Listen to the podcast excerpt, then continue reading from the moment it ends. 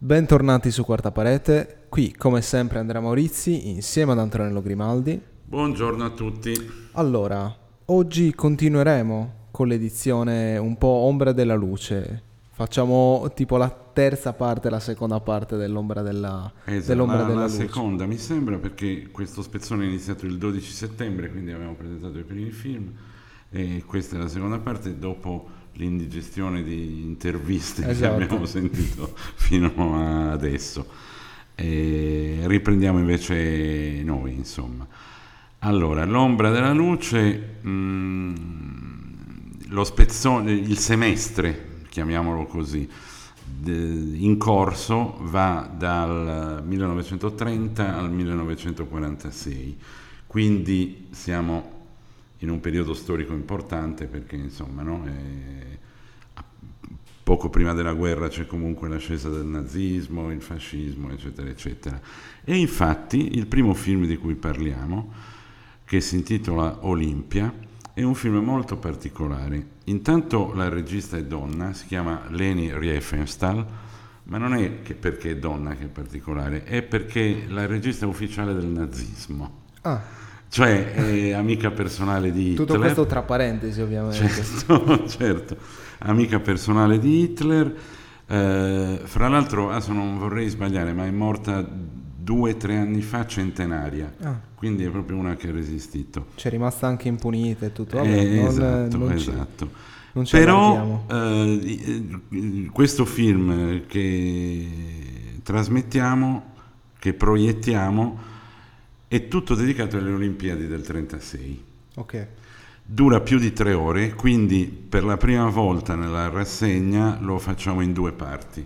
La prima- perché in realtà il- già il film è diviso in due parti, e non è che noi arbitrariamente a metà lo tagliamo e te- Nel momento clou tagliate Esatto. No, no, no, è già prossima fatto, puntata. Esatto, è già fatto in due parti ehm, e racconta le Olimpiadi non ci dimen- del 36. Non ci dimentichiamo che sono le Olimpiadi in cui Jesse Owens eh, trionfa, quindi Hitler ci rimane pure male Eh, e la Riefenstahl documenta anche quello. La forza del film però è soprattutto mh, data dalle inquadrature, perché sono veramente intanto particolari, intanto originali e tendono, eh, non so come dire, a esaltare da una parte il corpo umano, nel senso proprio gli atleti, i muscoli, le, le performance atletiche, sia di maschi che di femmine, e dall'altra, mh, ehm, non so come dire, ehm, la determinazione, ecco, forse la parola giusta è la determinazione di questi atleti nel raggiungere il risultato. Certo. Eh, per cui anche se appunto eh, il regista è nazista, eccetera, eccetera, è importante vedere questo film per questo. È un documentario, ripeto, un documentario sulle Olimpiadi, il film è del 1938, quindi eh, Leni ci ha messo due annetti per montarlo. Però insomma eh, è veramente un film che ha delle immagini che hanno molta forza, per cui vanno prese soprattutto per quello. E questo film andrà in onda il 17 ottobre la prima parte e il giorno dopo di martedì, il 18 ottobre, la seconda parte.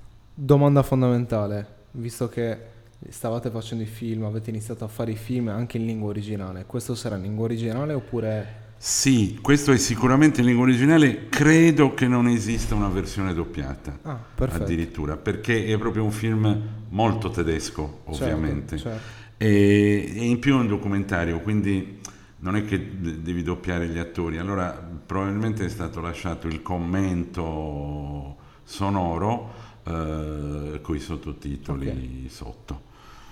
Poi invece il 24 di ottobre c'è, adesso non esagero, ma forse il, il film più famoso della storia del cinema, Ombre Rosse, western di John Ford con John Wayne.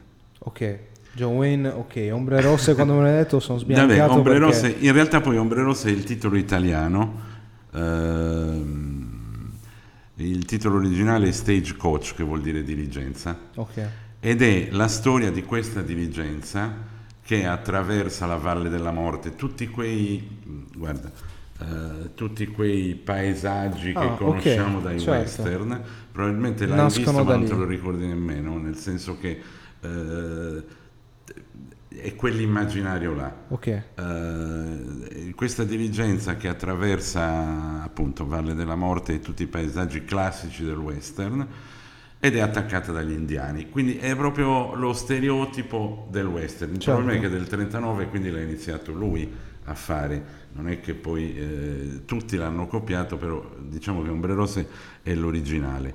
E oltre a- a- all'avventura di questa diligenza che viene attaccata dagli indiani, eccetera, è anche interessante perché l'interno della diligenza è un microcosmo, con Ok. l'eroe che è John Wayne, con la prostituta che si redime, col prete, col commerciante di liquori, insomma tutto quello che ci immaginiamo del western sta dentro quella diligenza. ok. Per quello è, è famoso, perché Io non proprio credevo che John Wayne facesse film già nel 39, non... già nel 39, capito? Madonna. Eh, John Wayne eh, è duro, c'ha la scorza dura. eh, Sì, non- no, un non lo cowboy. ammazzi, cioè. esatto. Riposa fin, in pace fin John da Wayne. giovane. E poi il 31 ottobre eh, abbiamo invece un film completamente diverso, è uno dei eh, tre film francesi di questa rassegna, perché eh, forse l'abbiamo detto la volta scorsa, ma giova a ripeterlo. eh, negli anni dal 30 al 46 la gran parte della produzione è americana Ok. proprio perché l'Europa è distratta dalla guerra, dal nazismo, Certo. tutto quello che abbiamo detto. Invece in America si comincia a sviluppare l'industria cinematografica che porterà l'America a essere la più grossa potenza Certo. industriale nel mondo del cinema. E quindi eh, dei 18 film che sono in programma i- i- in questo semestre, ben 10 sono americani. Eh, poi ce n'è tre francesi, due tedeschi, due italiani e un giapponese. Ok. E comincia anche la scuola giapponese a farsi sentire, però di quello abbiamo parlato la volta scorsa.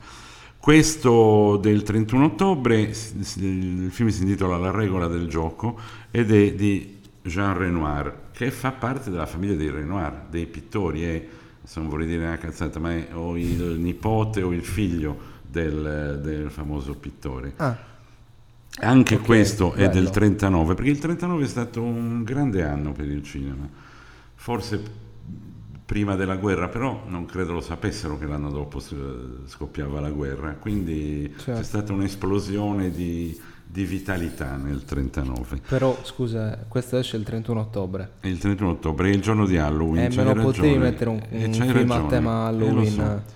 Eh, ma a quell'epoca non ne facevano di Eh, tema so, lo Halloween. so, Questo eh, bisogna seguire eh, l'ordine cronologico. Però è alle 19, dai, quindi alle 21 è finito, quindi c'è tutto il tempo C'è il tempo di fare dolcetto e scherzetto. Esatto. Ormai non esatto. abbiamo più l'età per farlo, però. Però insomma è così. Ed è un film molto importante, un film molto francese. ehm, no- non, non vi dico molto perché questo può essere la sorpresa di questo semestre, Ok. nel senso che mh, preferisco che chi va a vederlo ne sappia poco, proprio perché poi verrà sorpreso da tutto questo. Il 7 novembre c'è un altro film del 39, pensate, che si chiama Il Mago di Oz. Allora, sul Mago di Oz, Vabbè, che è famoso, famoso anche certo. questo, ci sono da dire alcune cose. Intanto, per la prima volta nell'ombra della luce, irrompe il colore, ma non per tutto il film, perché questo è un film particolare dove l'inizio è in bianco e nero, la parte di mezzo è a colori e poi torna in bianco e nero. Ok. Però insomma vedremo finalmente i colori così. A me il Mago di Oz del 39 mi piace da morire anche per tutte le teorie complottiste che ci sono, tipo il nano impiccato a una certa che si vede da, lont- da lontano nella foresta, tutte quelle cose lì molto divertenti. Sì, sì, no, ma infatti eh, poi ci sono, vabbè, eh, c'è il leone, l'uomo di latta e lo spaventapasseri Certo, sì, che sì, rappresenterebbero, bla bla bla bla, insomma, eh, ne parleremo al cinema quando lo diamo. Esatto. E un'altra particolarità è che il regista si chiama Victor Fleming, eh, che ha fatto però solo la parte a colori. Eh, la parte eh, in bianco e nero è stata affidata a un altro regista di cui veramente adesso mi sfugge il nome, ma di cui abbiamo dato un film nel semestre precedente, però proprio non me lo ricordo adesso.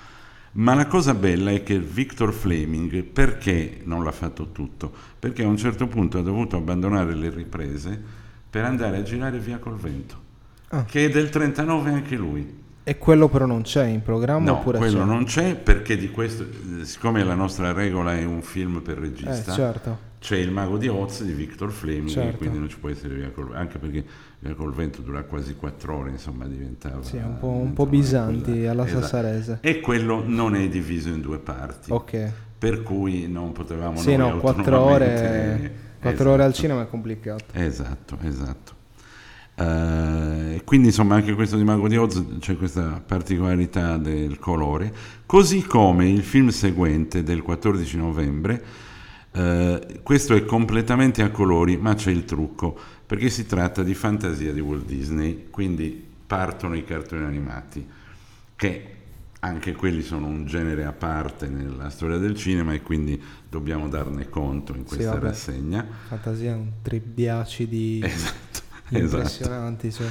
Cioè. esatto, fantasia sì è quello più strano perché ehm, sono pezzi di musica classica eh, commentati da disegni che a volte non c'entrano veramente nulla. No, no, ma cioè, detto, cioè, credo di averlo letto in, un, in qualche articolo che chi ha disegnato i disegnatori tutti erano abbastanza, diciamo, ten- esatto. tendenzialmente amanti dell'acido. Esatto, poi è il 1940, quindi eh magari certo. avevano pure paura della guerra, allora si rifugiavano in queste cose.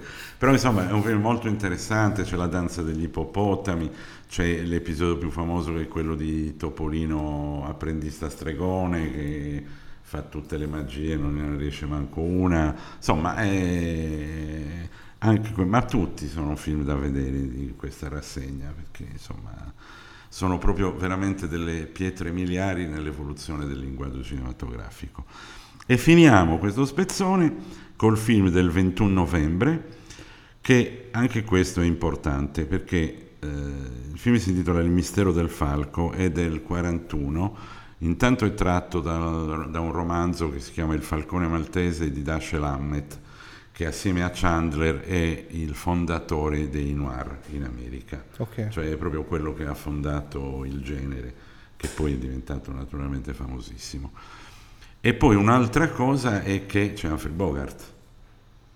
Dopo John Wayne facciamo Humphrey Bogart, facciamo vedere Humphrey Bogart, che anche lui insomma diventerà un'icona. Sì, una pietra miliare del, del cinema. Esatto, de, del divismo, ancora più che del cinema americano.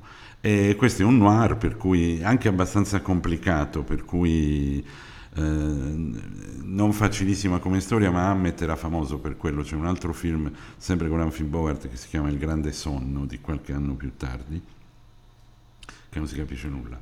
Ma proprio in alcune interviste anche il regista, che era Howard Hawks, quindi uno dei più bravi, dichiarò che a un certo punto si era perso anche lui, perché è proprio una cosa molto complicata, ma Hammett lo faceva quasi un po' apposta, anche se il grande sonno di Chandler in realtà, ma erano tutti e due loro i fondatori. Però insomma, anche questo è molto interessante da vedere. E per ora siamo, ci... siamo arrivati coi film. Siamo arrivati okay. coi film. Perfetto. Per finire il semestre ne mancano altri quattro, ma ne parliamo la prossima volta. Ne parliamo la prossima volta, ma dobbiamo concludere questa puntata anticipandovi che noi due ritorneremo in trasferta come siamo andati in trasferta all'Asinara.